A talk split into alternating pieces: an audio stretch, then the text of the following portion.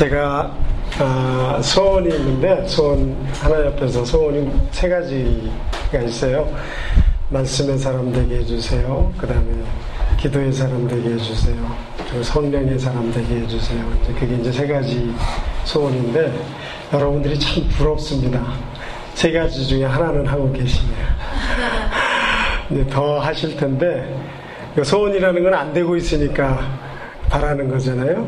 에, 참 맨하탄에는 어, 열심히 일하는 그리고 돈 버는 사람들만 있는 줄 알았더니 아, 이 월요일 날 이 저녁에 이렇게 뜨거운 기도가 하나님 앞에 올라가고 하나님을 예배하는 찬양의 소리가 이곳에서 퍼지고 있다는 것 가운데 저 마음 가운데 참 소망이 들었어요. 예. 아, 하나님께서 그 부흥을 일으키실 때마다 많은 무리들이 모여있을 가운데서 하시지 아니하고 소수의 그룹이지만 하나님을 전심으로 향하고 자신의 모든 것을 드리면서 순수히 주님을 찾는 이들을 통해 가지고 하나님의 때에 리바이벌을 일으키시는 것을 보게 되는데 이 그룹 가운데도 그런 일들이 일어나기를 소원합니다. 네, 참 감사합니다. 초청해 주시고 아, 아까 우리 어, 우리 어떻게 부르세요? 우리 케니 간, 간사님? 예, 우리 간사님이 뭐 처음에 어, 찬양인도 하면서 똥덩어리 이런 단어를 썼는데 예, 똥덩어리 같은 사람입니다. 실은 하나님 보시기에 참 보잘것없는데 아, 여러분들에게 인포메이션이라도 좀 전하라고 이렇게 기회를 주시는 것 같아요. 아, 아, 그래서 어, 저는 말도 잘 못합니다. 그리고 원래 전공이 엔지니어링 쪽이었어요. 컴퓨터 쪽 공부를 해가지고 말하고 쓰고 이러는 것에 대해서는 아주 잘 못해요. 그래서 재밌는 얘기 기대하지 마세요. 하나님이 그냥 어느 한 자 통해 가지고 여기 준비 그래서 슬라이드로 다 준비할 수밖에 없어요. 말하라고 하면 제가 할 일이 할 말이 없어요. 그냥 하는 가운데 하나님이 여러분에게 말씀하시기를 그냥 바랄 뿐이에요. 네. 그리고 어, 그 속에서 여러분들께 태국원을 위해서 기도하시는 거 들으면서 야, 저 많이 배웠어요. 태국이 이런 나라구나. 아주 정보가 굉장히 정확하더라고요. 혹시 태국에 갔다 오신 분이 있으세요? 여기 가운데? 어, 그런데 이렇게 어떻게 정확하게 저도 많이 배웠습니다. 예, 여러 가지 것들.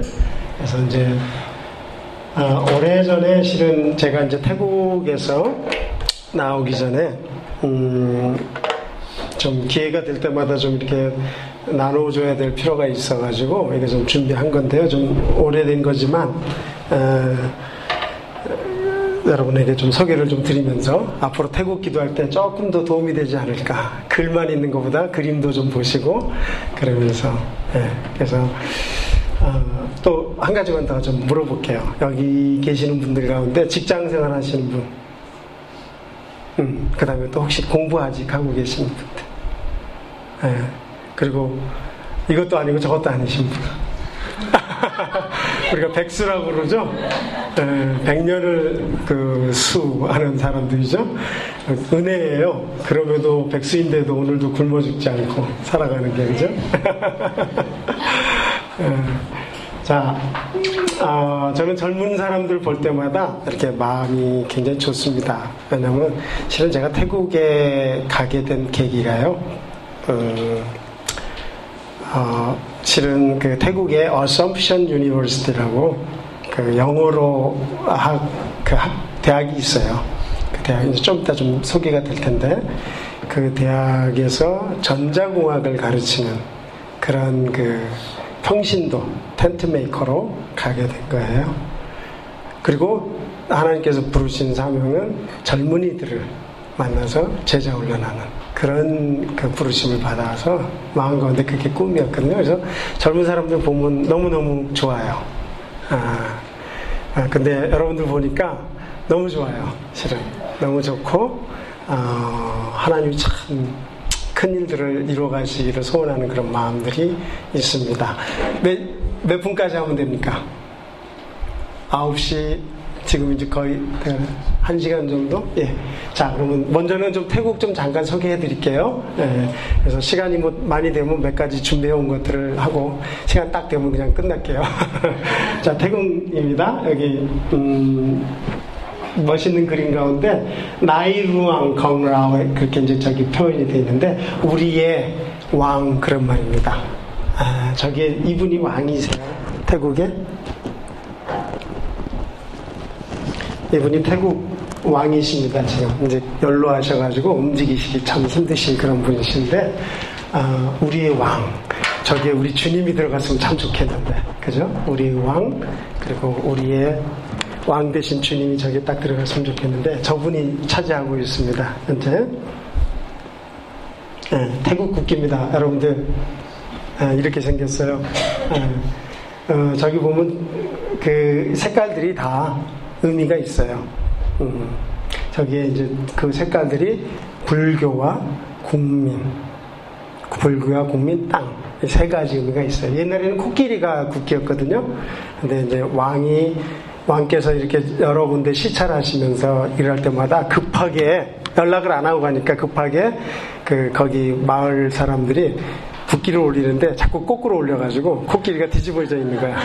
그래가지고 아, 안 되겠다 해가지고 이렇게 이렇게 달아도 되고 저렇게 달아도 되게 이렇게 고쳤다고 그러더라고. 네, 뭐 진짜인지는 모르겠는데요. 그런 말 저도 들었습니다. 그 다음에 태국 위치가요. 여기 보시면 조 부분입니다. 저기 있어요. 태국, 타일랜드.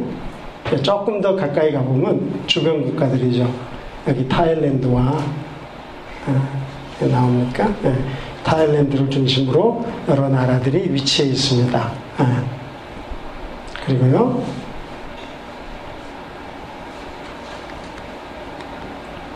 안 되네요?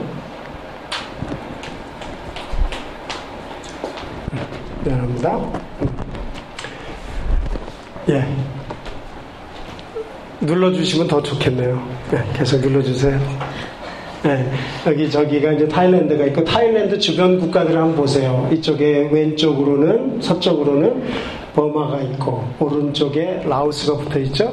그 다음에 이 남쪽으로 어, 캄보디아가 있고 그 제일 아래 남쪽 이쪽에 에, 말레이시아가 붙어 있는데 태국은 에, 저기 이렇게 코끼리 머리 같은 형상을 하고 있다 그래요. 코끼리하고 상당히 관계가 많습니다. 그래서 인도 차이나 반도의 중앙에 위치하고 아까 말한 대로 이렇게 연결이 되어 있고 여기서 팔짝 뛰면 베트남이에요. 그리고 북쪽으로 팔짝 뛰면은 중국이고요. 서쪽으로 팔짝 뛰면은 인도 있습니다. 강 건너 인도 있고 그런 위치예요. 굉장히 좋은 자리에 위치하고 있습니다. 그 다음에요. 태국은 크게 네, 네 지역으로 나눠져요. 북부, 그 다음에 동북부, 중부, 그 다음에 남부 이렇게 나눠집니다. 여기 나온 대로 북부 쪽에 가장 중심 도시는 치앙마이라는 곳이에요. 들어보셨는지 모르겠는데 치앙마이라는 곳이고 그곳은 산들이 많이 있습니다. 그래서 여러분들이 기도하신 그 아까 어, 푸타이 쪽도 아마 저 산족 중에 한 분, 한 가, 족속일 거예요. 저기에는 라후족, 뭐 라우, 뭐 여러 몽족 이런 족속들이 산에 이렇게 조, 그 그룹을 이루어서 살고 있어요. 그래서 산족 선교하시는 분들이 hill tribe라고 그러죠. 거기 많이 있습니다. 그리고 중부는 방콕이 가장 중심 도시고요. 다습하고 그다음에 해수면보다 아래예요. 우리 얼마 전에 몇 년 전에 그 중국 작년이었던가요? 태국에 그 홍수가 막 져가지고 난리였었잖아요. 이유가 뭐냐면 해수면보다 낮기 때문에 비가 많이 온다든지 넘치게 되면 이 바닷물이 넘칠 수가 있어요. 그래서 큰 비상 사태가 벌어지고 그랬어요. 그렇기 때문에 아, 해수면보다 낮고 또 하나가 뭐냐면 그래서 다습해요. 근데 상공국 중심지고 저기에는 주로 태국계하고 캄보디아가 이렇게 옆에 연결이 돼 있기 때문에 더 서, 동쪽이죠. 그쪽에 캄보디아계 사람들이 많이 살아요. 그 북부 쪽은 버마 쪽하고 감사합니다. 어떻게 하면 되죠? 빔 프로젝트. 아. 아, 요게 빔이에요? 예. 예. 어, 북부 쪽은 아, 여기 보시면 버마 쪽에 연결돼 있어서 버마계하고 이쪽에 라오스가 이렇게 아까 차지하고 있었거든요. 라오스계 쪽 사람들이 국경에서 같이 이렇게 섞여서 살아요. 그 다음에 동북부 쪽은 컨켄이라는 곳이 가장 큰 도시고 여기는 굉장히 건조합니다. 그래서 가난하고 특별히 라오스계 사람들이 많고 이곳에 아, 실은 아, 저희 그 시니어 선, 교사님이 그 한센 씨 나 환자라고 그러죠 우리 예, 그 사역을 20몇 년 동안 지금 하고 계시는 주 지역이 이곳입니다. 그 다음에 또 하나 누르면 아마 남쪽이 나올 거예요. 하나 더 클릭. 아, 예, 남쪽에 보면은 여기 이 부분이죠. 이 부분이 여기에 말레이시아하고 접해 있어요. 근데 하자이라는 곳이 도시인데 그래서 말레이시아 쪽에 있는 모슬렘 사람들이 위로 계속 올라와요. 그래서 통계적으로 보면은 아, 모슬렘 사람들이 막 올라와서 결혼을 해가지고 모슬렘 쪽 그 정책 중에 하나가 결혼을 통해서 선교를 막 해 나가거든요. 그래서 여기가 지금 이 남쪽은 자기네가 어, 태국에서 독립하겠다고 막 엄포를 놔요. 그래서 자기네는 모슬렘 국가로 살겠다 이런 식으로. 근데 그걸 무마하기 위해서 태국 정부가 아, 래쪽에 혜택을 많이 줘요. 네. 그래서 이쪽은 모슬렘, 그 다음에 이게 다 바다입니다. 양쪽 옆에. 그래서 해변이 많이 발달되어 있고요. 저기 여러분 유명한 그 푸켓이라는 곳 아시죠? 네, 거기에 있습니다. 네, 버마계, 이, 쪽이 버마 쪽하고 연결되어 있기 때문에 버마계 사람들 좀 있고요. 그 다음에 넘어갑니다. 어, Thailand 그러잖아요. Thai라는 게 자유라는 뜻입니다. land 자유의 땅. 그래서 태국은 자유의 나라입니다. 그리고 미소의 나라라고도 부르고 동양의 베니스라고 그러죠. 이 그 뭐냐 canal이라고 그래가지고 그게 많이 흘러요. 관광객들이 많이 이용을 하는데 실은 어, 시궁창들이 흘러다니는데 그걸 잘 개발해서 관광지로 사용하고 있어요. 음. 아, 뭐 인구나 뭐 이런 것들은 아까 여러분들 뭐잘 아시기 때문에 이런 거 빨리 넘어가겠습니다. 국토가 남한의 다섯 배 정도 예, 큰 땅입니다. 방콕 서울의 두 배 면적을 갖고 있습니다. 예. 그 다음에 특징은요. 아, 입헌군 이제 1932년 이후 그러니까 왕권에서 입헌적으로 왕이 스스로 내준 나라입니다. 그러니까 주로 이제 저기 영국이나 이런 쪽에 왕 자기 자녀들을 유학을 많이 보내요. 그래서 영국 제도로 많이 들었는데 그 어, 떻게그 보면 프랑스 혁명이나 이런 것들 보면서 왕들이 그냥 처참하게 죽는 걸 보고 지혜롭게 내가 물려주겠다. 나는 그 대신에 상징적으로만 있겠다 해가지고 넘겨줬어요. 그러니까 굉장히 지혜로운 거죠. 그래서 그런 피 흘림이 없는 나라 중에 하나입니다. 그리고 현재 국왕이고요. 어, 푸미폰이라는 분인데 지금 연로하세요. 이분에게 실은 세 명의 자녀가 있는데 아들 왕자랑 두 딸이 있어요. 근데 딸 하나는 캐톨릭 그 미, 저기 관련된 사람이랑 결혼을 해가지고 쫓겨나 버렸어요. 왜냐면 다른 종교를 믿으면 안 돼요. 다른 종교 사람하고 결혼하면 또 안 되기 때문에. 그리고 이제 딸과 아들이 있는데 아, 딸, 아들이 좀 망나니예요. 마약 관련된 여러 가지 사업들 그런 것들을 하면서 망나니로 있기 때문에 있었고 딸은 참 잘 이렇게 국민들에게 credit를 얻는데 아들 그러니까 왕은 딸을에게 계승해주고 싶어 하는데 왕비님은 아들에게 넘겨주고 싶어 해요. 근데 아들 쪽에 관련된 사람들이 파워가 더 세요. 그래서 이제 아마 아들에게 넘어가게 되면 태국이 어떻게 될지 좀 저희가 모릅니다, 실은. 그래서 어떤 분, 일들이 일어나게 될지.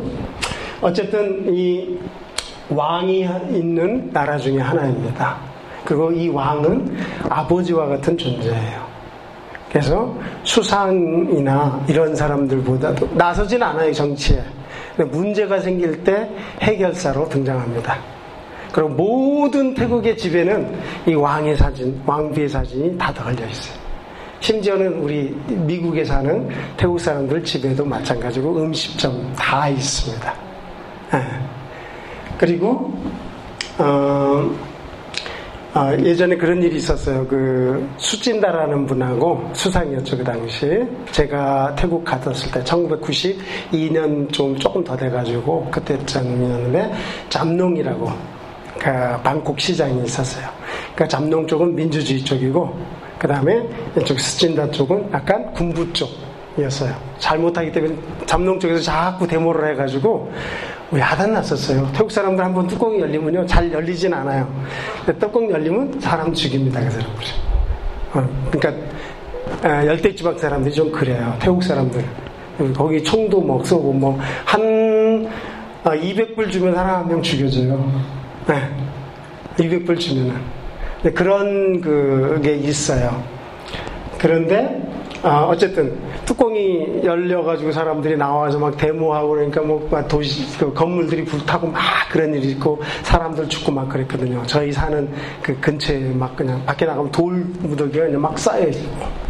근데 도저히 안 되겠다 싶어가지고 왕께서 두 사람을 불렀어요. 수진다 이로 와, 잠농 이로 와. 너는 이거 이거 이거 잘못했어. 이거 이거 잠농 너는 이거 이거 잘못했어. 당장 물러나. 그리고 잠동도는 당장 데모 끝, 끝내. 그 다음날 아침 딱 나가보니까 모든 거리가 깨끗해졌어. 어, 이 왕의 얘기를 안 들으면 어느 사람도 지지를 안 해요. 그 사람에 대해서. 그만큼 왕은 신임을 얻었고 그렇게 태국 사람들 마음 깊은 곳에 불교와 함께 자리를 잡아 있 는 그런 존재입니다. 네.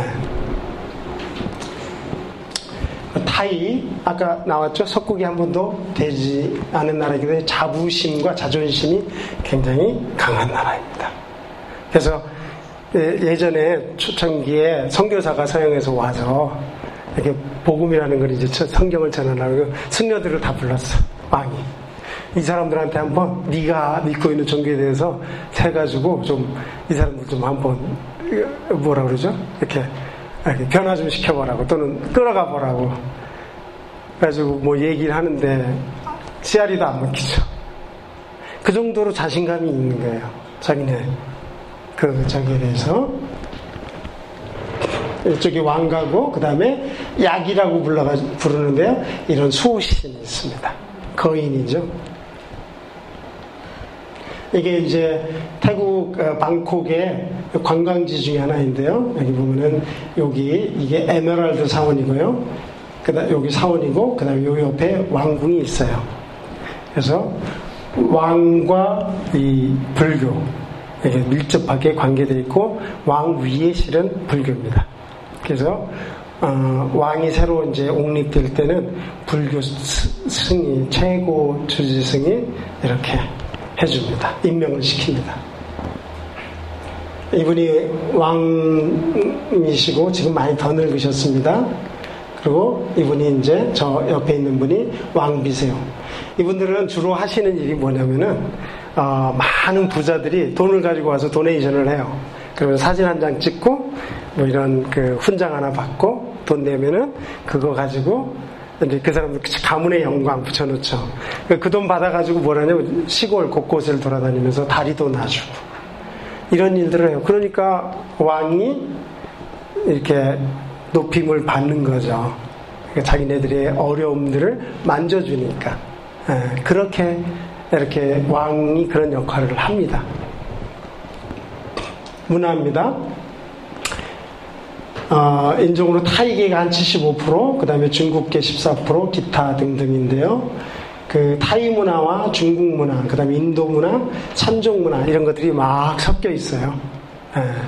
그리고 그 각 집마다 가보면 이제 그 다음에 나오는, 아, 이게 원어입니다. 이게 요한복음 3장 16절인데, 어, 제가 이거가 위아래가 이렇게 구별하는데 한 3, 4개월 걸렸으니까.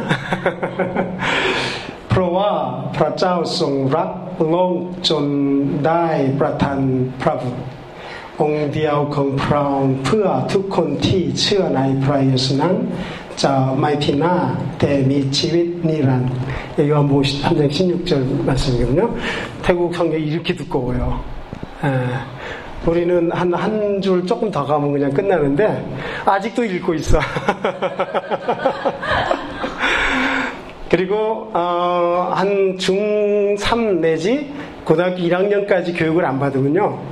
제대로 못 읽을 정도로 태국말이 어려워요. 5 톤이 있습니다. 5 톤이 있습니다. 클라이 하고 클라이 정반대요. 클라이 그러면은 가깝다 그런 뜻이고 클라이 그러면은 멀다 그런 뜻이에요. 예. 톤에 따라서 그리고 이 톤 때문에 아주 힘듭니다. 예. 근데 이제 음악 하시는 분들은 태국말을 쉽게 해요. 이게 음악이 딱 저기가 돼 있으니까 톤이. 근데 저같이 공대생들은 이렇게 클라이 고개를 움직이면서 클라이 이러면서 배워요. 예. 그리고 이제 관습으로는 미소의 나라 다 웃습니다. 어, 스마일이죠. 예의 바르고 여기 이제 와이 한다고 그러는데 이렇게 되고 사와티 여자 같은 경우는 사와티 카 그러고 남자는 사와티 갑 그렇게 인사를 해요. 그리고 오른쪽 한 손으로 물건을 그러니까 한 손으로 주, 받는 거예요. 예. 그 다음에 머리를 만지는 것은 대단한 신뢰입니다. 그 머리에 정, 자기를 지키는 정령이 있다고 믿는데 그게 나간다고 생각해. 애들 절대 머리 만져주면 안 돼요. 예, 예의 중에 가장 첫 번째로 이제 우리가 주의시키는 겁니다. 음.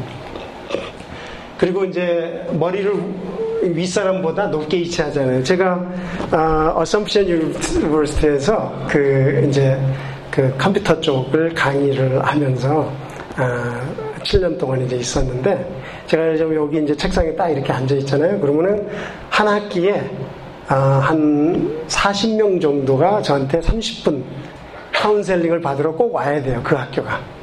아, 학생들이 저한테 와요. 그러면은 제가 딱 그 제 방에서 앉아 있으면은 와서 무릎을 꿇어. 그냥 머리를 저보다 높게 안 둘라고. 어떻게 보면 굉장히 예의가 있죠. 그죠? 네, 그게 관습이에요. 음. 기후와 산업, 열대 몬순 그런데 우기 지금 우기 기간이 이제 시작이 됐습니다. 10월까지. 그리고 이제 건기 두 개로 나누는데 실제로 가보면 딱 세 개의 계절이 있어요. 뭐냐면 더운 계절, 더 더운 계절, 아주 더운 계절. 딱 세 계절이 있어요. 덥습니다. 그래서 이렇게 밖에 나가면은 그냥 등에서 땀이 주르르 흐르죠. 대신에 에어컨 시설은 잘 해놨어요. 물론 이제 그 건물이 잘 돼 있는 그런 곳은 시골이야 뭐좀 덜 하겠죠. 그리고 관광 아까 나왔던 대로 관광 퍼센트지가 굉장히 높습니다. 수없이 많은 사람들이 들어옵니다. 네. 그래서 그 파타야라는 곳 아까 우리 음란의 영그 얘기했잖아요. 파타야에 가보면요. 이제 한 6시, 7시쯤 되면은 해변가, 모든 해변가 주위가 정육점 분위기예요. 우리 한국의 정육점 느껴지죠? 그 빨간, 희, 희끄무레한. 그래가지고 거기에 사람들이, 여자들이, 남자들이, 서양 사람, 뭐, 이렇게 쭉 앉아있어. 다 그게 이제 술 마시고 그리고 뭐 거기에는 뭐 우리 잘 알잖아요. 남자들 그, 그 저기도 있고 여자들 여기도 있고. 그 다음에 파타에서 유명한 쇼가 있어요. 딱 가서 그 쇼를 봤는데 오 너무 아름다운 여자들이 나와서 한 1시간 반 이상을 쇼를 여러 가지가 들어가는데 다 원래는 남자예요. 너무 예뻐. 그 실, 가보셔야지 실감이 날 거예요. 그 트랜스젠더. 트랜스젠더. 어, 너무너무 예뻐. 아.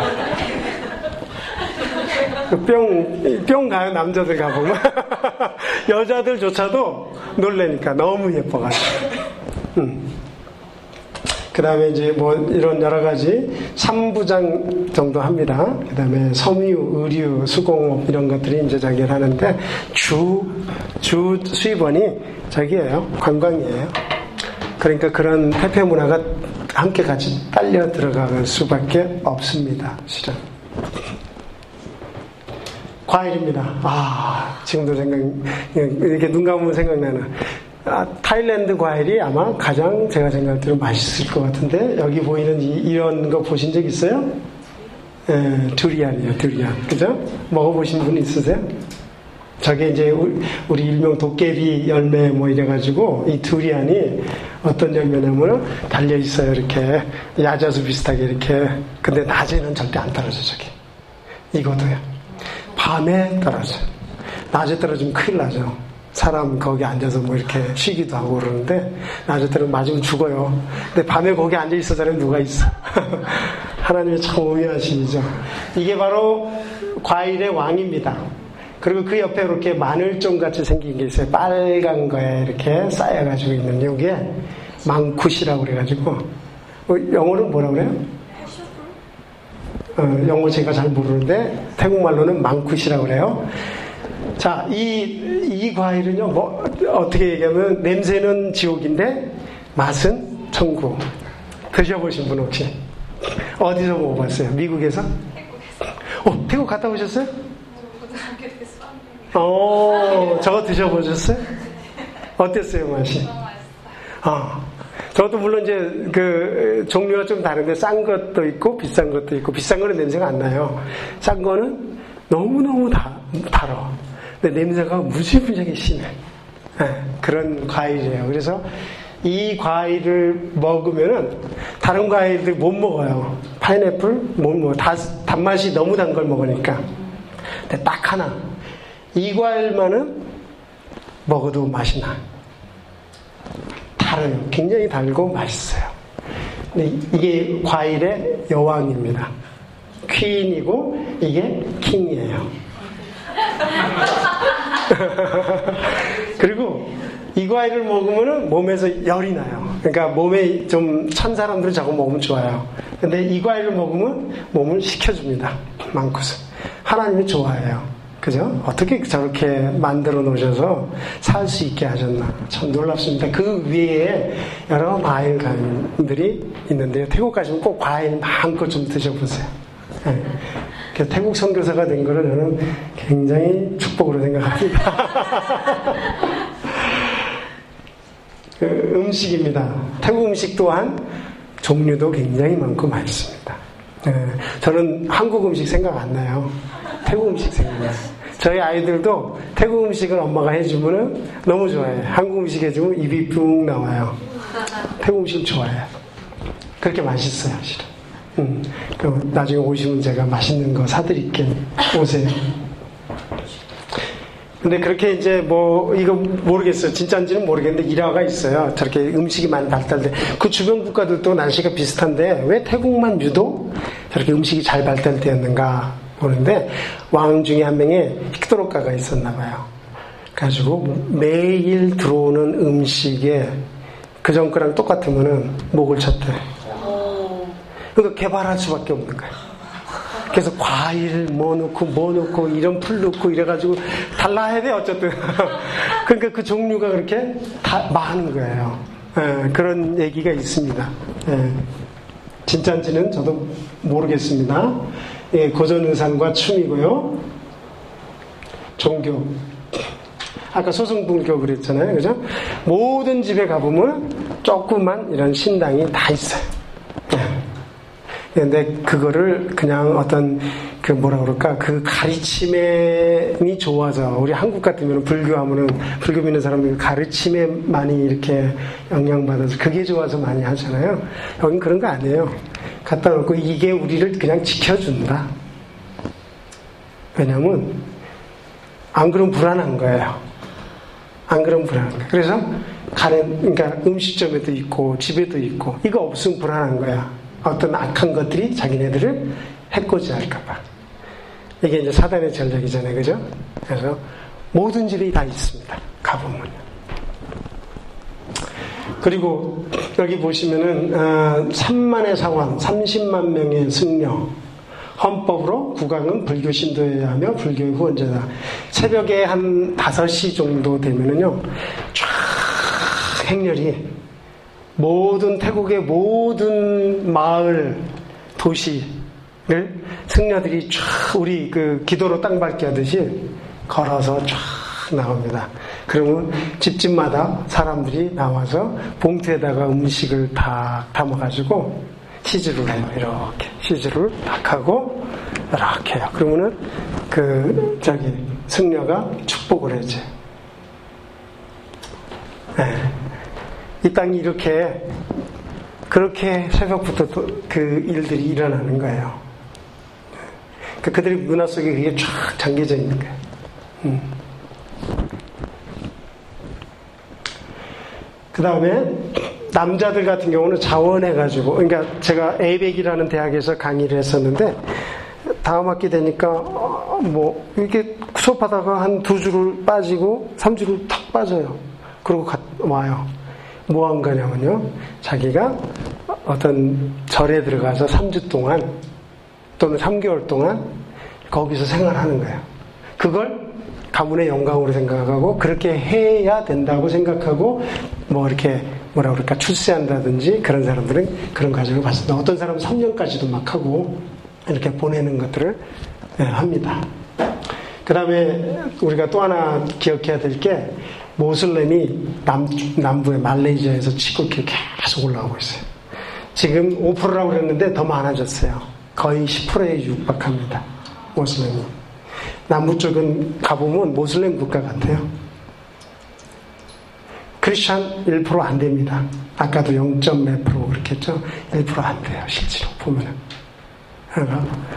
어, 그렇게 지금 막 그 영혼들을 지금 그렇게 차지해 가고 있는 거예요. 예를 들면 그 사람들 정략이 빈민가들 있죠.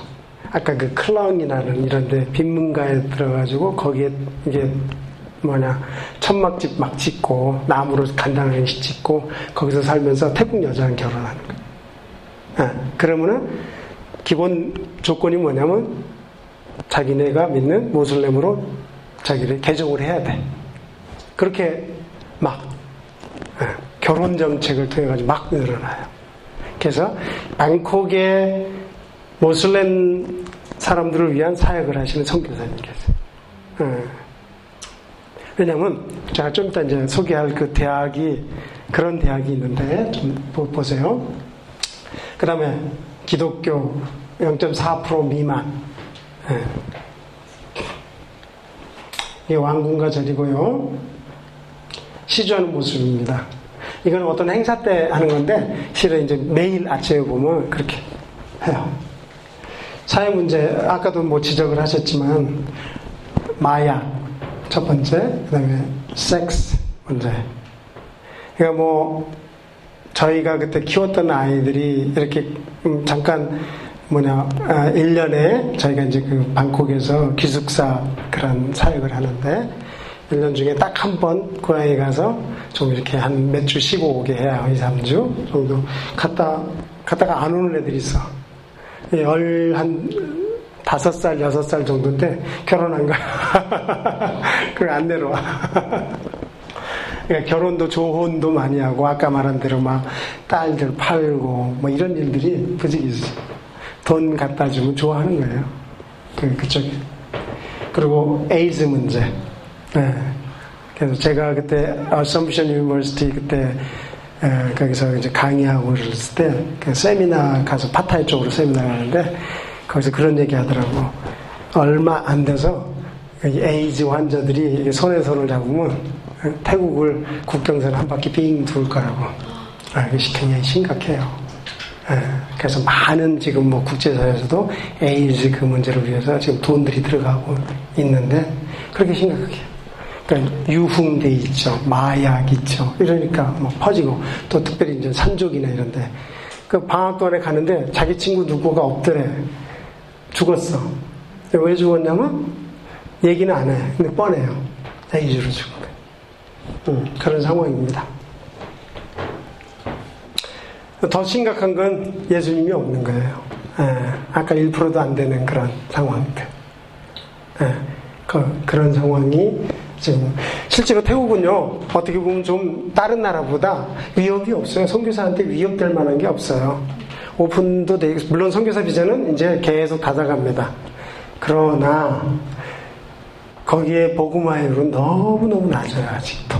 아까 1%도 안 되는 그런 상황이에요. 굉장히 선교 역사가 긴데도 불구하고 말이죠.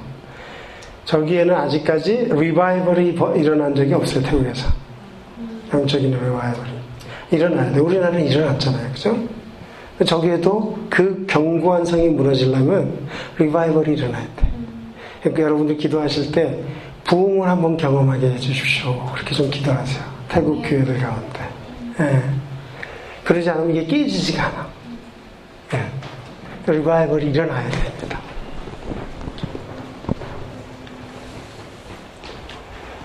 아, 그 다음이요. 그 다음 슬라이드 잠깐 좀 볼까요? 이제 뭐 언제든지 이렇게 얘기 좀 나누는 동안에 질문 있으면 하세요. 괜찮으니까.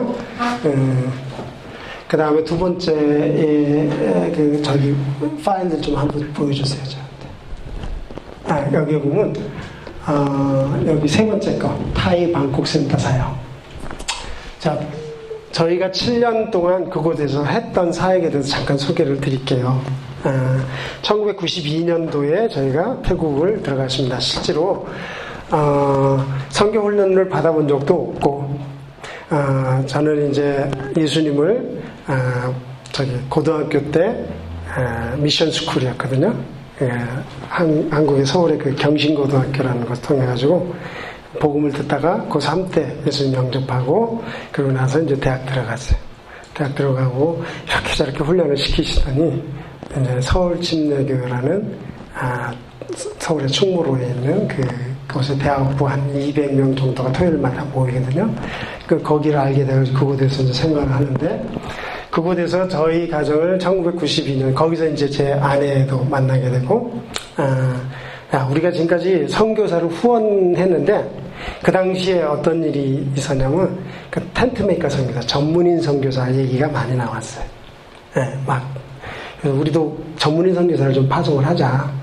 그래가지고 이제 그 대학부에서 저희를 1호로 이제 내보낸 거예요. 예, 태국으로. 그래서 태국에 물론 시니어 선교사 우리가 기도하고 교제하던 선교사님 계셨습니다. 그분한테 실은 이제 결혼하고 1992년 아, 결혼하고 그다음에 그 비전 트립을 그때 하니문을 태국으로 간 거예요. 그 미션 트립 겸 하니문 겸. 그 선교사님 가정이 딱 들어오는데 손에다가 이거 푸앙말라이라고 꽃 있어요. 예쁜 꽃. 그거 딱 끼워주시더라고 이게 족쇄였더라고 보니까. 그래서 오케이. 그리고 이제 어, 한 며칠은 이렇게 파타야도 구경시켜 주시고 이렇게 보여주시더니 뱅콕에 뱅콕에 좀 이따 소개해드릴 그 아이들과 교회들을 보여주시면서 여기 오면 어때? 그러시더라고 그래가지고 제가 아, 기본적으로 하나님 앞에 뭐 하나님 부르시면 갑니다 언제든지. 근데 그런 필요를 보니까 다시 들어가서 이제 제 아내가 그때 그 마르벤이라는 회사, 미국, 일본 회사 롯데에 있는 그런 거기서 다녔었고 저는 그때 백수로 있었습니다. 똑같이 네, 캠퍼스 돌아다니면서 이렇게 뭐 그 양육하고 뭐 이런 일들을 하고 있었는데 아, 아니 오케이 그럼 갑니다. 그리고 이제 1, 년 정도 이렇게 준비하는 기간 갖고 첫 애가 아, 3개월 됐을 때 3개월 됐을 때 이제 첫 애를 데리고 비행기를 타고 태국을 들어갔어요. 네. 근데 그곳에서 이제 하나님이 아, 섬기게 하신 일들이 아, 좀 뒷부분에 저기 하고 1998년, 1999년도에 저희가 이제 다시 나왔거든요. 어, 태국에서 나와서 어, 좀 준비한 다음 term 준비를 위해서 7년 동안 사역을 한 거예요. 그러니까 tent maker 선교사로 전문인 선교사로 그 Assumption University라는 대학의 그 전자회로 강의라든지 컴퓨터 강의 이런 것들을 하는 어, 그런 걸로 갔었습니다. 그리고 그러면서 이제 거기에서 그 형제들을 양육하는 그런 일들을 했는데 그 어, 저희가 함께 같이 하는 그 형제들이 중심으로 이루어진 교회가 있는데 그 교회에서 아울리치를 갔어요. 네. 그 얘기를 좀 이제 콕자론 빠댕 그리고 응아우라는 곳에 태국말들입니다.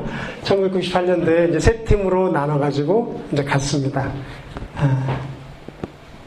자, 여기 우리는 받았습니다. 자, 이게 뭐냐면요. 저희가 1992년도에 어, 태국을 들어갔을 때 미국에서 미국에서 아, 저기 미시간 쪽에 있는 아, 요 전도사님이 그 당시 전도사님이었어요. 전도사님이 아, 탑 팀이라고 해가지고 대학생들을 데리고 한 10명, 20명 정도를 데리고 그 거기서 처음 비전 트립을 온 거예요. 가지고 우리가 하고 있는 샬롬 기숙사라는 곳이 있는데 어떤 곳이냐면 뱅콕에 이제 좀 위치 있는데 남자 집 여자 집이 있는데 거기 구성원들은 누구냐 누구냐면은 그 환자 자녀들 그 환자라는 데는 그 한센 씨 환자 다시 말하면 나 환자 자녀들입니다. 그러니까 저희 시니어 선교사가 뭘 하고 있었냐면요. 뭘 하셨냐면은 나 환자 교회들을 막 곳곳에다가 세워주고 그랬는데 그러니까 환자들이 아 뭐냐 사회에서 이렇게 멸시 받잖아요. 네, 그래가지고 무시당하고 그래서 교회도 좀 뻔듯하게 해주는 거예요. 그럼 주위에서 와 그런 거 보고 위상이 자꾸 올라가니까 크리스천 위상이 그리고 막 교회에 헌당할 때는 거기 그 마을 사람들 지도자들 다 불러가지고 막 축제 열고 막 이렇게 했거든요. 근데 이제 쭉 그런 일 사역을 하면서 거의 한 80개의 교회를 세우셨어요. 지어주셨어요. 물론 한국의 어, 환자 교회나 이런 데서 그 헌금하신 분들, 그분들이 이렇게 손도 없고 이러신 분들이 국이 모아놓으셨던 것들을 다 해가지고 자기 장례비조차도 이렇게 내놓으시고 그러셔가지고 그 교회를 세워서 그렇게 해놨거든요. 근데 그렇게 이제 교회는 커가는데 문제가 자녀들에 대한 문제가 생긴 거예요. 이 아들을 대고 있으니까 얘네들은 마약, 섹스, 폭력. 그러니까 자기 인생을 완전히 구겨버린 거예요. 소망이 없으니까. 부모들이 그게 천, 멸시천대 받으니까. 안 되겠다. 얘네들을 부모들한테 격리시켜야 되겠다. 그래가지고 다 데리고 어디로 왔냐면, 방콕. 그래서 거기서 이제 교육을 시키는. 그래서 우리가 집을 두 군데를 렌트를 해가지고 한 군데는 남자아이들, 한 군데는 여자아이들. 여기서 이제 그 뭐라 기숙사 같이 살면서 이 아이들이 부모가 되어주고 양육해줄 사랑이 필요했던 거예요. 네, 왜냐하면 이분들은 개척 인사시거든. 여기 아, 가만히 계실 수 있는 그런 타입의 선교사님이 아니세요. 그래가지고 아까 이렇게 꽃 탁 해가지고 촉새가 탁 쳐져서 저희가 오겠습니다. 그래가지고 이제 그 남자 집에서 저희가 남자 아이들 한 20명, 여자 집은 여자아이 한 20명. 거기서 이제 남자 집에서 방 하나에 같이 살면서 또 그 아이들 방도 있고 그러면서 이제 그 아들과 같이 살면서 아, 그 아이들을 제자 훈련을 시작한 거예요. 네. 근데 그 아이들을 계속 키워나가는 가운데 교회도 이제 함께 하고 네. 이 아들에게 우리가 받았어요. 받는 것들을 이 미국 팀들이 오니까 너무 좋아하는 거야. 왜냐하면 자기네들은 크리스천 그러면 완전히 마이너리티이기 때문에 사람들에게 무시당하는 거예요. 크리스천. 근데 와 최고의 부자의 나라, 그 최고의 학벌, 뭐 MIT 그쪽에 그 미시간 쪽에 막 있는 그런 어, 그 대학들 있잖아요. 거기 대학생들이 와가지고 자기네들하고 같이 먹고 사는 거야. 우리 기숙사에서. 그것도 한 달 정도를. 이 애들이 어떻게 죽겠어? 와, 너무 좋아하는 거야. 이렇게 저기 한, 자기가 믿고 있는 하나님을 동일하게 믿고 있는 사람들인데, 이 사람들은 보니까 우리 같이 이렇게 멸시천 대 당하면서 이런 위치에 있는 사람들이 아니야. 아, 그거 보고, 막 뭐라 그럴까. 품자이라고 그러는데, 태국말로는, 용기가 사는 거야. 그리고 한 달 동안 계속 걔네들과 영어로 얘기하면서 영어를 가르쳐 줘. 그러니까 아이들이니까 물론 다 야간 다니던 아이예요. 왜? 주간 갈 실력들이 안 돼. 그래서 야간 학교를 다 다니고 중학교 어떤 아이는 초등학교부터 해가지고 다니는 아이들이 그렇게 한 달을 같이 보내주고 가니까 갈 때 그냥 눈물바다가 되면서 엉엉 울고 또 오라고 막 그런 그렇게 해서 이제 그 미국 쪽하고 연결이 돼서 이 아이들에게 큰 힘이 된 거예요, 실은. 같이 먹고 자고, 같이 이제 예, 몇몇 저기에서 가서 이제 사진 찍은 건데요. 그래서 저희가 이제 그, 그 사람들을 보낼 때마다 그런 얘기 했어요. 하나님, 우리 교회에서 이제 마지막 날 가는 그 이제 팀들이 이제 출발하는 바로 전에 기도 같이 하고 이제 그런 날에 우리끼리 쭉 둘러서가지고 하나님, 지금은 우리가 받습니다. 또 받아야 되고요. 근데 우리도 주고 싶습니다. 우리도 나가고 싶습니다. 그렇게 해주세요. 그렇게 이제 태국 형제자매들하고 그 젊은 아들하고 이렇게 손잡고 기도했던 그런 기억이 나요. 근데 이제 그 일들을 이제 우리가 시작한 거예요. 그래서 일단 우리 태국 안에 곳곳 마을마다 태국의 있는 모든 마을에는요 불교 사원이 있습니다. 아무리 시골이라도 있어요. 그리고 그 사원은 나라에서 지어준 게 아니라 그 마을에서 자기네들이 돈 모아서 지은 거예요. 네. 기가 막히죠.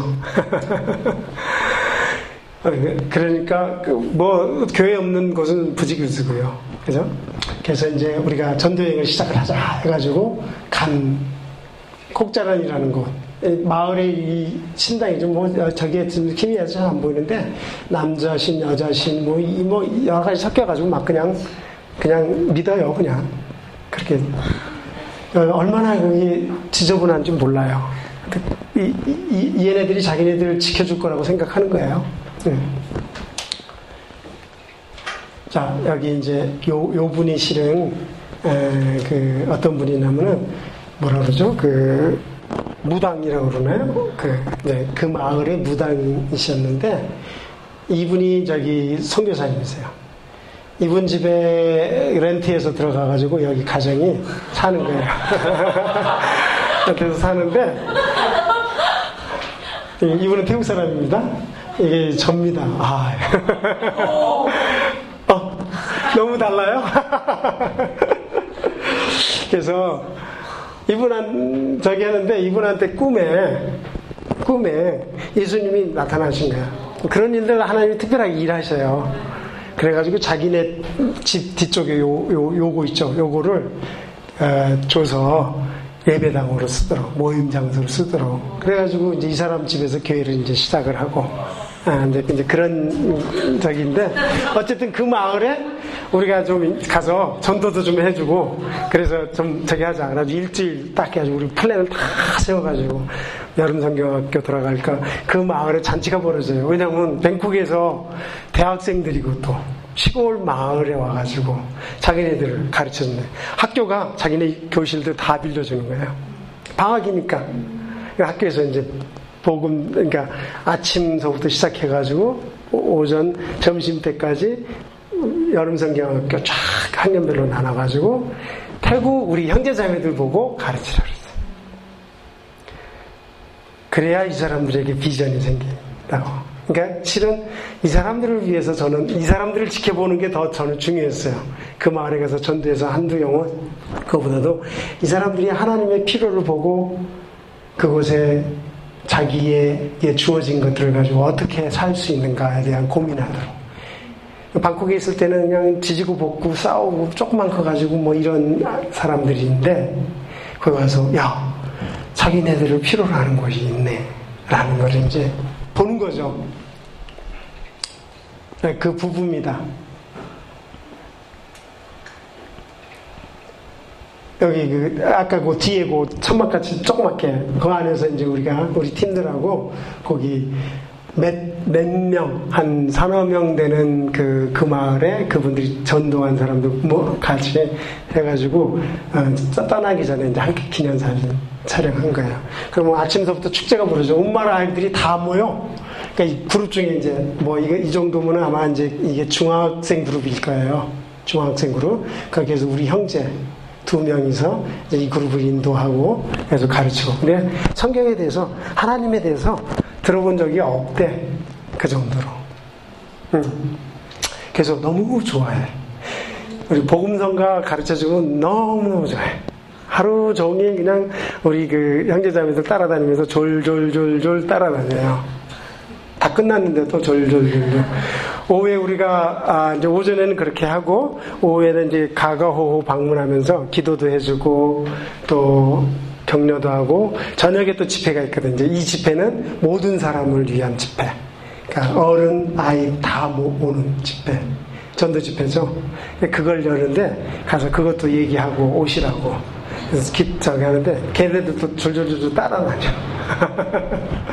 물론 우리가 점심을 식사를 제공해줘요. 그러니까 이렇게 해가지고 주고 너무 좋아해요 아이들이. 저녁에 이제 집회하는 모습입니다. 예. 그 마을이 그 이렇게 이렇게 푹 트인 그런 아, 곳에 뭐 벽도 안 막아져 있어요. 거기에서 이제 찬양팀 그다음에 뭐 이렇게 해가지고 다 우리 형제자매들이 준비 다 한 거예요. 그래가지고 그걸 이제 아, 이들 할머니 할아버지들이 복음성가 들으면서 춤추는 모습이 중간에 나가지고 거기 그 할머니 할아버지들 할머니들 들어오네요. 와가지고 이제 잔치가 벌어지는 거죠 일 동안. 여기는 응아오라는 곳입니다. 우리 팀들입니다. 여기는 그 팀들이 그 응아오라는 곳에 가가지고 거기는 교회가 있어서 그 교회를 중심으로 연결을 시키기 위해서 그렇게 저는 여기는 안 갔어요. 아까 바로 그전팀 쪽으로 가가지고 빠댕이라는 곳이에요. 이 자매가 빠댕이라는 마을에서 왔는데, 그러니까 뱅콕에서 한 15시간 운전해서 가야 돼요. 책마이 넘어서 막 이렇게 더 가야 되는 곳인데, 자기네 마을에 아직도 한 번도 복음이 들어가 본 적이 없다고 몇 년 전서부터 우리 마을에 좀 가자고. 그래가지고 이 자매 마을에 우리 팀이 가서 이제 거기서 전도 집회를 했는데, 물론 학교를 다 빌려주죠. 그래서 거기서 이제 하는 거예요. 빠댕이라는 곳에. 재밌는 게 이게 지금 어디냐면요. 여기가, 어, 어, 불교 그 저기 보면 그 사당이 있어요. 이렇게. 룸이 있어서 불상이 가운데 다 있어요. 얘네들이 이제 아이들이 거기서 우리가 이제 전도 집회를 그 아이들 오전에 그러니까 연성경학교를 하는데 아이들이 이 문을 열고 딱 들어오면서 부처님한테 이러고 들어와 그리고 들어와서는 예수님 찬양해 어떻게 그죠? 음. 그, 그, 하도 재밌어가지고 제가 사진 하나 찍어놨는데 어. 그리고 이제 이거는 이제 교실에서 우리 자매들이 이제 복음 전하고 쭉 전하고 나서 영, 접할 사람은 다 손드는 거야. 애들이. 너무 좋아하는 거야. 예. 그 자매도 그런 우리 그, 그 자매가 그런 것들을 경험하면서 하나님 앞에서 어떤 마음을 가졌을까. 이제 그런 게 저는 더 관심이에요. 이 형제가 애라는 형제인데 아까 나 환자 자녀예요. 자녀인데 자녀인데 아, 이제 아들입니다. 그러니까 그때는 이제 한 8살 됐겠죠? 7년, 7년 됐으니까, 그래서 3개월 때 갔으니까, 와가지고 이제 복음성가 하면서 이렇게 오토바이 하는, 타는 그런 율동을 이제 사람들 앞에서 이제 하는 모습인데, 이 형제가 이거 전도여행 끝내고 나서 찾아왔더라고. 그, 저보고 이제 피송이라고 부르는데, 피송. 피, 그러면 형 그런 의미거든요. 왜? 그랬더니 자기 좀 성경 공부 좀, 좀 정기적으로 잘 좀 가르쳐 달래. 이렇게 자원에서 찾아와서 저보고 그렇게 얘기하는 사람은 첫, 첫 형제예요. 왜? 그랬더니 자기가 여기 이 전도여행을 통해 가지고 너무 마음에 부담이 된다는 거예요.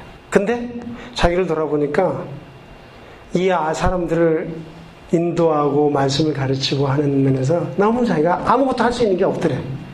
가르쳐 달라는 거야. 그래. 너무너무 감사했죠.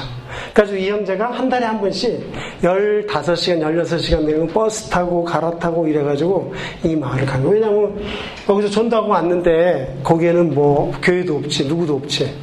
그러니까 이 아이들이 어떻게 계속 복음을 계속 들을 기회가 없는 거예요. 그러니까 이제 간 거예요. 우리 교회에서도 후원도 좀 하면서 예, 경비지 뭐 오가는 경비. 가지고 애들 불러다가 또 거기서 이제 이렇게 토요일 날 이렇게 하고 또 또 오고 하루 종일 또 오고 그런 일들을 했었어요. 영자가 그런 걸 통해서 우리 형제 자매들이 마음 가운데 비전, 세상의 필요 들을 보기 시작하는 거죠. 네, 저녁 집회하는 모습입니다. 그 빠댕에서.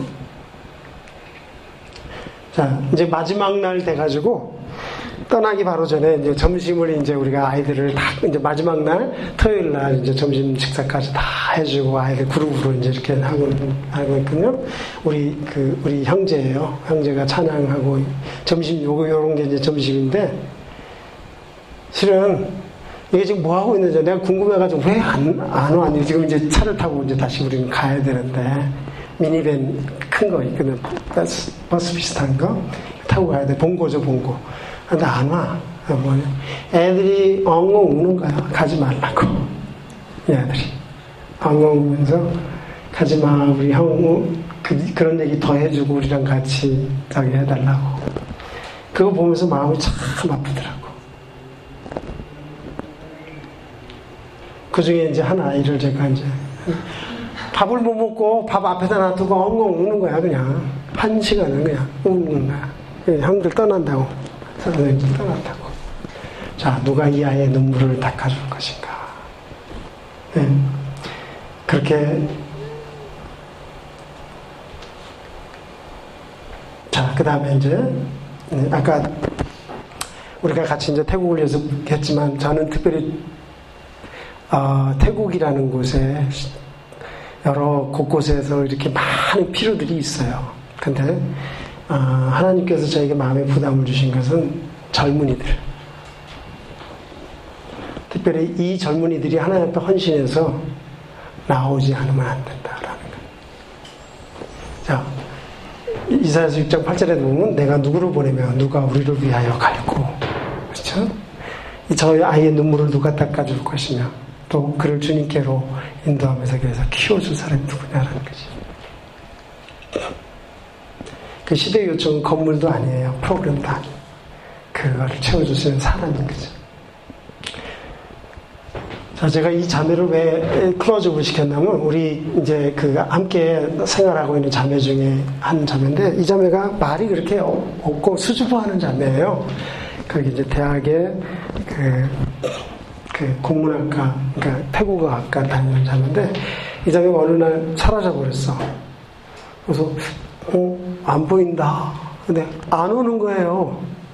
어디 갔냐? 그랬더니 나중에 이제 한 6개월 후에 잠깐 방문을 했어. 뭐냐면 자기 마을 아, 아니 아니 자기 대학에서 어떤 한 그 자기 그 대학에서 그냥 이렇게 또 시골로 가는 그런 어떤 일반 교육 프로그램 중에 하나 거기 갔었는데 거기에서 이제 마을 하나님 부르심이 있었나 봐요. 거기 그냥 가버린 거야. 그 거기 가가지고 거기서 성경 가르치고 그 다음에 자기 태국어 가르치고 그, 그, 그 마을 그런 저기에다가 그래가지고 그, 그 마을에서 이렇게 살다가 가끔가다 한 번씩 오는 거야. 그래서 아 너는 고맙다 말은 안 해줬지만 걱정 많이 했거든요. 그렇게 사라지는 사람들이 있어요. 너무너무 가슴이 아프지만 어쨌든 이런 하나님의 마음의 부담을 갖고 자기 민족 자기 나라 사람을 위해서 갈그 젊은이들이 필요한 거예요. 자, 이, 이분은 나환자 자녀입니다. 나환자 자녀인데, 우리가 기숙사에서 훈련을 하고, 그 다음에 싱가폴로 신학교육을 시켰어요. 싱가폴 가가지고 싱가폴 사람 하나를 잘 잡았어. 그 같이 신학 공부하면서 목사님이십니다. 그래가지고 데리고 태국으로 선교사로 들어갔어 요. OMF 선교사예요. 그래가지고 어이 태국말 무지무지하게 잘하잖아요. 그래가지고 OMF에서 태국말 가르치는 선생이야. 그리고 형 자기 우리 형제는 거기서 이제 교회 하고 이런 하나님의 시대 요청 사람들이 필요합니다. 자, 오랜 선교사 여기 있었지만 역사가 주 시골 지역하고 산족 중심으로 진행되어 와서 물론 이제 가난한 사람, 힘든 사람들을 향해서 가긴 했는데 영적인 리더들과 이런 쪽으로 침투되는 게 좀 약했던 것 같아요. 그래서 수적으로 감소하는 그리스도인과 교회 그리고 역사와 교회 수에 비해서 전임 사역자들이 턱없이 부족한데 웃겨요. 전도팀조차도 별로 없으니까.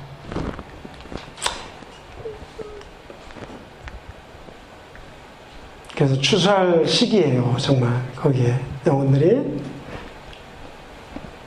요한복음 4장 35절 말씀같이 이런 일꾼들이 필요한 거죠. 우리 주님 기대하시는.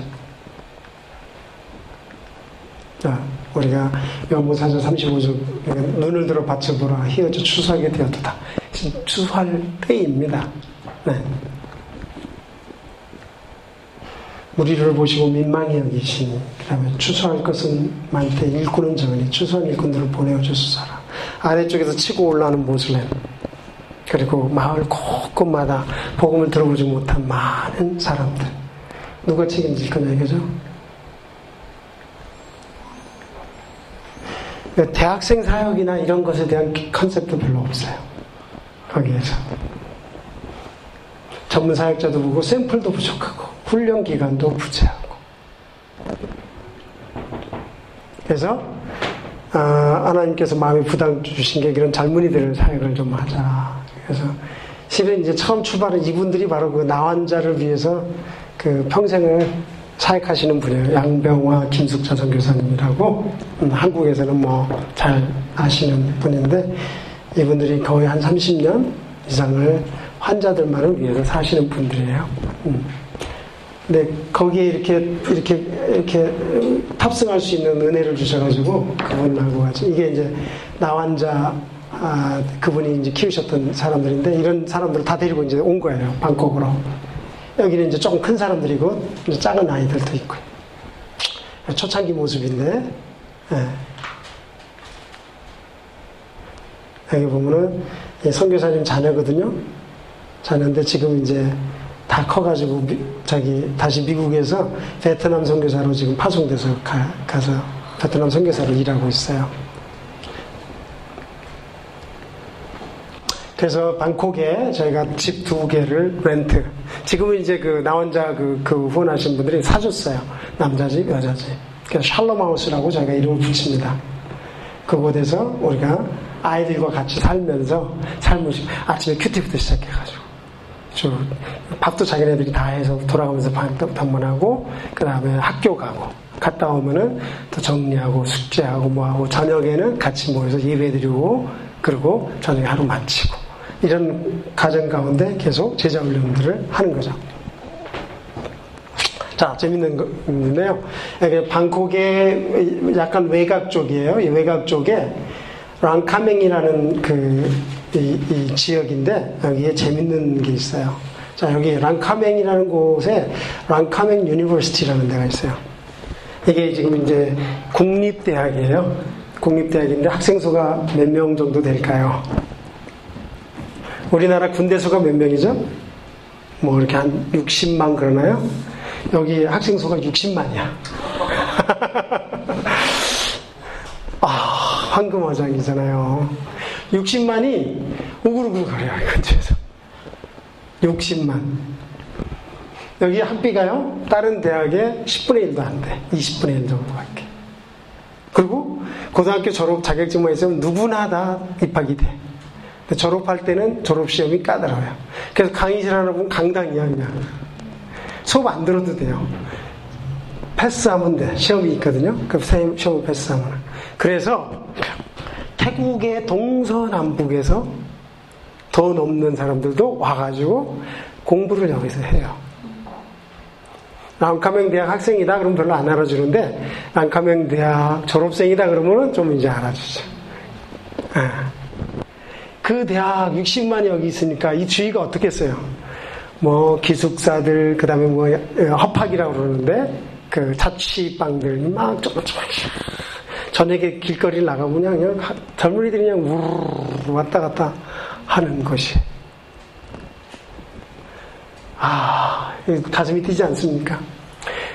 여기 이 대학이 주님께로 돌아온다면 태국의 모든 지역에서 다 와요. 아까 그 모슬렘 지역 남부 쪽에서 다 와요. 그래서 그 아까 모슬렘 선교하시는 그 선문 선교사님은 여기에다가 위치를 잡아서 이 랑카맹에 있는 모슬렘 대학생들을 사역을 해요. 왜냐하면 부모하고 마을하고 떠들어지니까 일단 이 아이들을 만날 수 있잖아요. 모슬렘 아시잖아요. 부모나 이런 가족 이런 데서 많은 어려움 때문에 제대로 성경도 그 못하잖아요. 일단은 떨어져 있으니까 애들에게 복음 전하고 할 수 있는 굉장히 좋은 전략이에요. 여기에 3만 명 정도가 모슬렘 학생이 되니까 3만 명 최소한. 거기 그리고 또 하나가 이제 이제 그 옆에 이제 ABEC이라는 Assumption University라는 제가 이제 강의했던 대학이 바로 옆에 있습니다. 이 대학은 태국에서 가장 학비가 비싸요. 미국으로 유학을 못 오는 부자들 자녀들이 여기 다녀요. 영어로 모든 과정이 진행이 됩니다. 그래서 여기 가보면 뭐 미국에서나 또 어디에서 새 차가 출시가 됐다. 그러면 한 일주일 후면 여기서 볼 수가 있어. 어, 부자들. 그렇게 돈 많은 사람들 자녀들이 여기 다니는 곳이에요. Assumption University. 물론 학생 수는 많지 않습니다. 지금 이제 큰 캠퍼스를 지어가지고 이사 가고 여기는 이제 대학원만 있는데 그래서 두 야, 완전히 대립되는 그런 형태를 가진 대학이 바로 옆에 있는 거예요. 저희 센터가 바로 여기 있습니다. 여기, 여기. 위치적으로 그렇게 한 거죠. 그래서 우리 아이들 랑카몽 대학을 보내면 학비도 별로 안 들고, 그 다음에 그 중에서 좀 잘하고 저기 하는 사람들은 에이백 대학을 돈이 좀 많이 들어가지만 보내요. 네, 그렇게 이제 해서 우리가 계속 교육을 시켜서 이제 일꾼들로 성숙하게 하는 거죠. 아, 이 보면은 여기서 진짜 아, 복음 전하고 젊은이들을 깨우는 일들 여기 기도하시고 찬양하시고 예수 전도단이나 뭐 여러 가지 여러분들 할 사역이 이곳에서 할 수 있다면 너무 좋을 것 같아. 저는 이제 이 대학생들이나 젊은이들 마음을 모르기 때문에 하고 싶어도 못해요, 실은. 근데 멍석은 깔아드릴 수 있어. 그리고 태국에 그, 그, 키웠던 형제들이 그 일들을 하고 있기 때문에 그런 것들을 함께 연결해가지고요. 예. 제가 강의했던 ABAC 대학입니다. 이게 이제 새 캠퍼스고요. 한 20분 되는 곳에 큰 캠퍼스로 캐톨릭 대학이에요. 캐톨릭 대학. 아, 여기는 이제 아까 그 랑카멘 그 위치에 있는 ABAC 대학이고요. 그 다음에 랑카멘 대학이에요. 캠퍼스 가장 중앙에 탁 이렇게 불교 사회법상이 있습니다. 위치하고 있어요. 그리고 아, 졸업식 때는 그 왕이나 또는 왕비 또는 아들이 와가지고 졸업장을 세우는데 똑딱 연습을 해가지고 똑딱 하고 그러면 그 다음 사람이 또 와서 받아야 돼요. 이걸 일주일 동안 해요. 졸업생들을 위해서. 그렇게 학생들이 수가 많은 거예요. 아, 일주일 동안 하는 거예요, 이게 와서. 근데 이게 국립대학이기 때문에 와서 왕이나 왕비 또는 공주, 왕자가 와서 해요. 음. 자, 젊은이 사역의 전략, 그래서 캠퍼스 전도를 통한 젊은이들 구원해서 지역교회와 연결시키고 제자 훈련을 통해 가지고 일꾼들을 키우는 거예요. 그래서 전도 여행이나 이런 것들을 통해 가지고 비전들을 세워주는 거예요. 그러니까 지금 어디까지 왔냐면요. 올해는 올해 방학 때는 캄보디아로 선교 여행을 갔어. 캄보디아 바로 옆인데 우리 그 형제 자매들이 돈을 모아가지고 캄보디아로 갔어. 이제 자체 그 자기네 나라를 벗어나서 다른 나라로 가는 일까지 지금 벌어지고 있습니다. 그 다음에 총체적인 전도팀을 구성하고 그 다음에 방콕 제자훈련센터를 계속 운영하면서 지방교회하고 연계를 통해서 아까 이런 전도여행 나가면 그 지방교회에서 계속 양육할 수 있도록 하고 또 은사와 부르심을 따라서 재파송하는 그런 모델을 가지고 어, 이 일들을 하고 있습니다. 방콕 센터의 모습이고요. 이게 이제 개념적으로 이제 그려놓은 건데요. 잠깐 축축 지나가면서 이 그동안 출신들이에요. 자, 이 자매는 잉이라는 자매인데 하, 탈도 많고 말도 많았는데 그 태국 형제랑 잘 결혼해가지고 지금 한국에 그 형제가 지금 그 신학 졸업하고 목사 한수 받고 한국에서 태국 사람들을 위한 사역을 하고 있어요. 그 교회를. 역파송이죠, 그러니까. 이 자매 키 굉장히 작은 자매인데요. 자기네 마을 가가지고 유치원 원장하고 있어요. 한 2, 300명 되는. 저희 다 우리 그, 아까 그 샬롬하우스 거기 일꾼들입니다. 거기서 키우는 아이들이죠. 비즈니스를 하고 있는 부부예요. 뱅콕에서. 그리고 이 형제도 비즈니스 하면서 교회 사역들을 아주 잘하고 있어요. 책마이라는 곳에서. 예, 뭐다 설명할 수가 없고 자 이, 이 형제는 센이라는 형제인데 어, 야후족이에요. 야후족인데 지금 어떤 일을 하냐면요. 책마이 쪽에 야후족이 있거든요. 그러면 책, 책마이뿐만 아니라 그 다음에 범마에도 있고 이렇게 연결돼서 그쪽에 산이 연결돼 있거든요. 그 버마 쪽으로 가가지고 자기네 쪽, 그, 자기 앞에 가서 복음 전하고, 그 비민 경찰이 알고 쫓아와요. 한 하루 후에. 그러면 또 오늘 금방 또 그 연마을로 이동을 해. 그래서 또 전달하고. 그리고 다시 이제 태국으로 오고. 태국에서 교회, 그, 그쪽에 야후족 거기서 교회 사역을 하고 있습니다. 신학 공부 마쳤고요. 근데 지난번 제가 갔을 때 감사했던 건 하나가 이 형제가 일곱 명의 아이들을 데리고 살더라고. 결혼했어요, 물론. 그래서 너 왜 그거 하냐? 그랬더니 자기가 배운 게 그거래. 그러니까 우리 샬롬 하우스에서 아이들 데리고 그들을 키우는 것들을 보고 자기가 배운 것이 그거기 때문에 그렇게 하는 것에 대해서 자연스럽게 생각하고 그 일들을 하고 있더라고. 야, 고맙다. 그래서 이 형제 만나면 너무너무 이렇게 좋은 거 있죠. 센이라는 형제 정말 주님을 깨끗이 사랑하고 순수해요. 그리고 이 자매는 음, 아, 신학 공부하고 그 캄보디아 선교사로 갔다가 지금 이제 다시 방콕으로 와서 교육사역 쪽에 더 헌신해서 지금 하고 있어요. 방콕 센터 지금 여자 집을 총 맡아서 지금 운영을 하고 있고요. 그 다음에 이영재, 이영재가 아, 정말 집안도 어렵고 힘든 그런 형제인데 타락하시는 형제인데 이 형제도 이제 물론 여러 가지 다 이렇게 하고 신학 공부도 마치고 이 형제가 ABAC 대학을 나온 형제예요. 영어로 한다는 거. 굳이 보냈어요. 잘 마쳤어요. 그리고 지금은 이제 그 어, 태국의 위클리프 총 디렉터로, national director로 일하고 있어요. 하늘은 뭐 기타 마약 사역하고 있는 마약 그 재활원 사역하는 형제, 신학 싱가포르에서 지금 어, 선교사로 사역하는 형제, 기타 등등 이 형제가 이제 뱅콕에서 우리 뱅콕의 교회를 지금 현재 에, 인다고 저희 부, 부와 그다음에 아이들입니다. 에. 이 자매도 그렇고 뭐 이런 자매들이 그 샬롬 하우스를 다 마치고 사역들을 하고 있는 사람들입니다. 음, 시간이 다 돼서 마지막으로 디모데후서 2장 15절 말씀인데요. 내가 진리의 말씀을 옳게 분별하며 부끄러울 것이 없는 일꾼으로 인정된 자로 자신을 하나님 앞에 드리기를 힘쓰라. 제가 여기서 참 어, 감, 강조하고 싶은 부분 중에 진리의 말씀을 옳게 분별하며 영어로 보니까 이렇게 돼 있더라고요. Who correctly handles the word of the truth, of, of truth 그래놨는데 어, 실제로 어, 물론 신앙 나오고 목회하시는 많은 사역자들이 있습니다.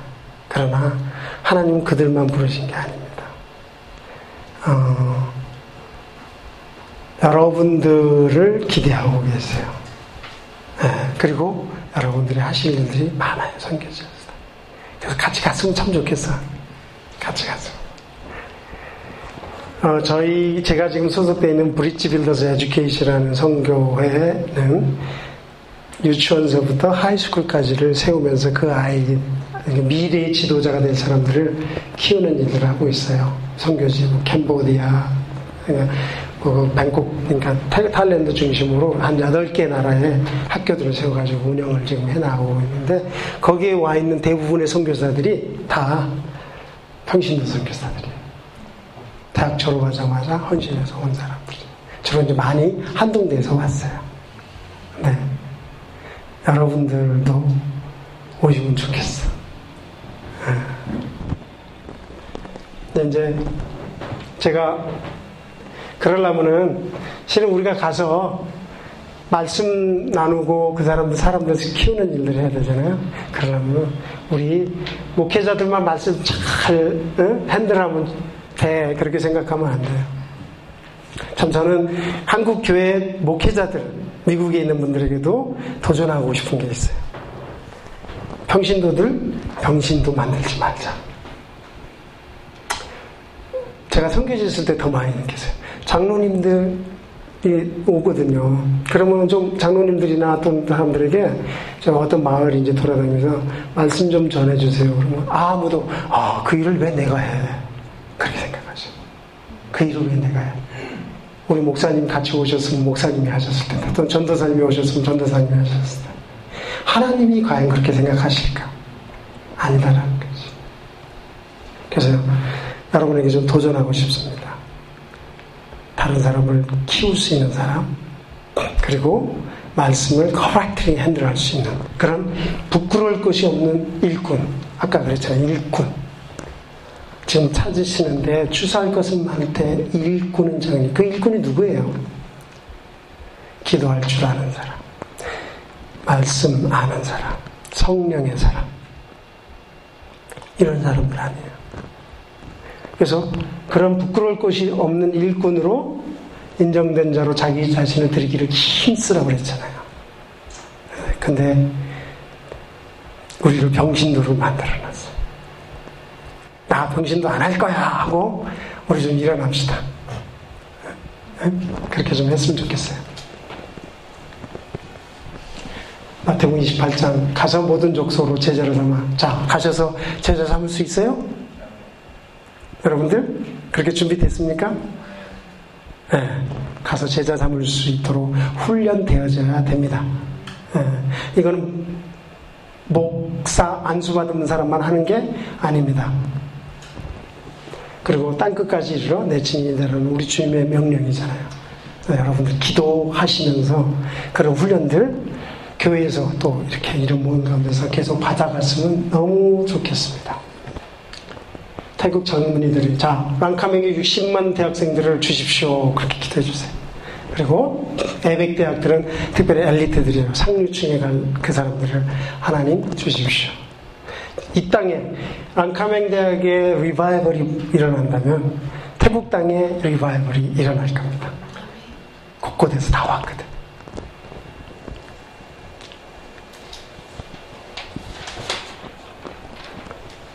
네, 태국 땅의 모든 지역들을 위해서 모슬렘에게 우리가 지금 영혼들을 뺏기고 있습니다, 사람들. 네. 아까 말한 대로 여러 가지 다른 부분들 위해서 기도해 주시고 방콕 훈련센터 일꾼의 산실이 되도록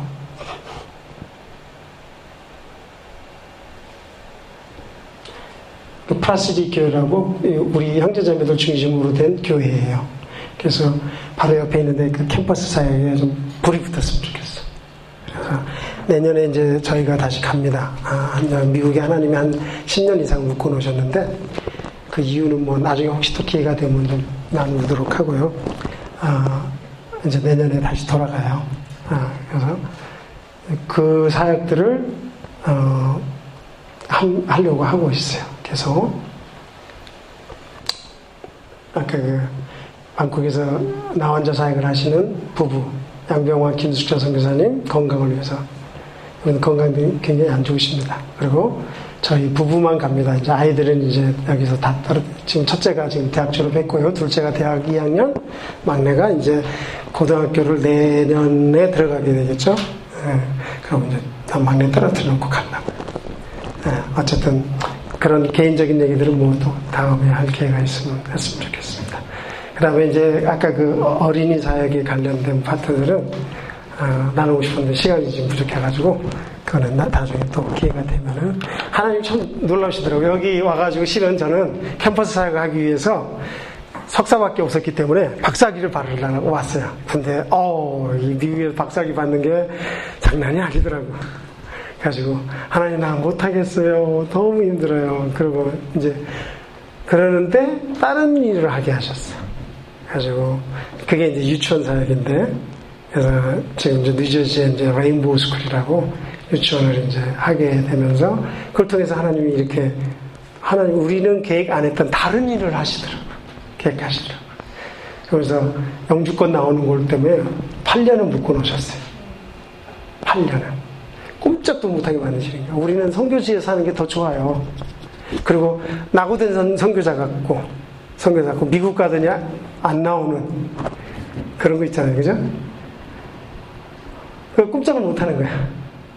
하, 근데 하나님이 그 기간 동안에 뭘 하셨냐면 유치원을 사역을 하게 하신 거야. 그래서 지금 뉴저지 그쪽에서 저희가 제일 넘버 원 유명한 유치원이에요. 그리고 아이들 한 200명 되는 아이들 하는데 그게 여기서만 되는 게 아니라 여기가 리소스가 돼가지고 지금 선교지에다가 유치원을 막 이제 심어 가는 거예요. 근데 거기에 필요들이 굉장히 많아요. 엄청나게 많아요. 근데 그, 그 일들을 보게 하시고 꿈꾸게 하신 거더라고요. 그 미국에 있는 유치원과 선교지 유치원들이 잘 연결되는 그런 전략들이 있는데 이제 다음에 기회가 되면 또 나누어서 여러 우리 자매들 특별히 좀 recruiting 좀 하고 싶은데 그리고 여기 우리 기도 모임한테 계속 기도도 좀 부탁하고 싶고 그렇게 되겠죠. 오늘이 이제 끈이 돼가지고 저 아, 여기 정도면 내가 믿고 기도 부탁을 막 드리고 갈 수 있을 것 같아. 아까 기도하시는 거 보니까. 그래서 그런 일들을 하고 어, 저희가 들어오는 그날 8년 딱 되는 날에 저희 우체통에 영주권이 딱 들어와 있더라고요. 그때가 또 첫째가 대학을 딱 입학할 때였어요. 그래서 하나님 참 지켜주십니다.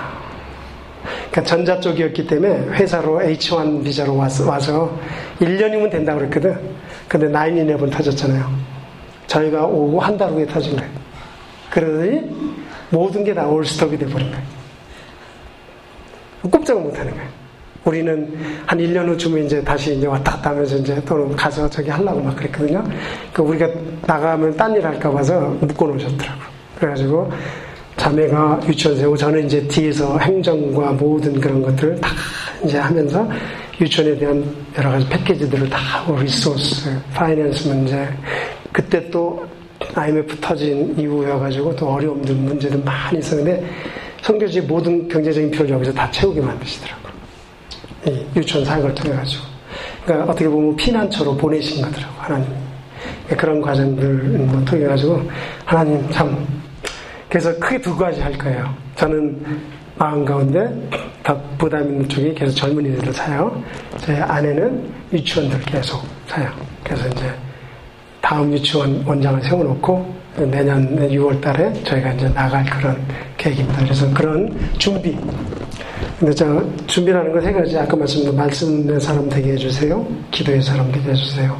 성령의 사람 되게 해주세요. 세 가지 다 아직 안 됐어. 나갈, 나갈 때는 가까우는데 마음의 부담은 커요. 제가 여기 와서 좀 배워야 될 것 같아. 자기들. 네, 너무 시간을 많이 끌었는데 잠깐 기도 마치겠습니다. 사랑하는 주님, 여기 아, 하나님 앞에 흰 옷을 입은 청년들이 그리고 하나님의 마음에 합한 자들이 되고 싶어서 주님 앞에 선 청년들이 이곳에 있습니다. 하나님, 애들을 하나님 아, 애들의 마음을 크게 해주시고 눈을 크게 열어주시고 또 곳곳에 참 주님께서 들리는 음성과 울음을 들으며 오늘도 중부하고 모여서 강구하는 이들의 마음을 붙잡아 주십시오. 이들 가운데 주님 부흥을 경험케 하시고 하나님 이 맨하탄의 세계 곳곳에 온 이 지역의 이 사람들에게도 영향을 줄 뿐만 아니라 하나님 이제 또 땅끝까지 나아가는 그런 일들을 시작해 가게 하시고 또그 일들을 통하여서 하나님 이들을 사용하여 주십시오. 전심으로 자기에게 향하는 그 한 사람을 찾으시는 우리 주님, 이곳 가운데 비록 소수가 모였지만 그 무리들이 일어나게 하여 주시옵소서. 그래서 하나님께 마음껏 예배하며 또 많은 민족들을 주님에게 인도하여 예배케 하며 또 그 나라의 부흥을 일으키는 하나님의 사람들이 이곳 가운데 일어나게 도와주시기를 원합니다. 올해 모일 때마다 하나님 성령으로 인자하시고 예배 가운데 함께 하시고 그리고 부어 주십시오.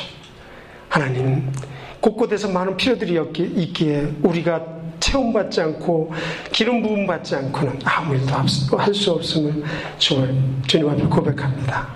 우리가 어눌한 자들이지만 또 할 수 있는 것이 한정되어 있는 자들이지만 그러나 우리 주님, 우리 아버지는 모든 것을 하실 수 있는 분이시며 하나님 똥덩어리 같은 자들을 일으켜 세우셔서 하나님의 영광을 드러내실 수 있는 분이심을 우리가 고백합니다. 우리의 연약함과 부족함들 그리고 날마다 넘어지는 그 모든 것들을 하나님 사용하시고 그리고 그렇게 변화시키시고 세우셔서 영혼들을 향해서 우리가 발걸음을 나아갈 곳곳마다 하나님 영혼들이 일어나며 치유의 역사들이 일어나며 회복의 역사들이 일어나며 우상과 버러지의 형상 앞에 아버지 하나님 무릎 꿇은 이들이 참 하나님을 발견하며 하나님께 영광과 찬양을 돌리며 그 속에서 하나님의 나라의 놀라운 은혜들을 경험하며 하나님 그것들을 우리가 같이 볼 수 있도록 도와주십시오. 땅끝을 우리가 보게 하시고 땅끝을 위해서 끊임없이 우리가 기도하며 나아갈 수 있도록 도와주십시오. 이 무리들을 축복하시옵소서. 그리고 이분을 사용하여 주십시오. 예수 그리스도 이름으로 기도합니다. 아멘.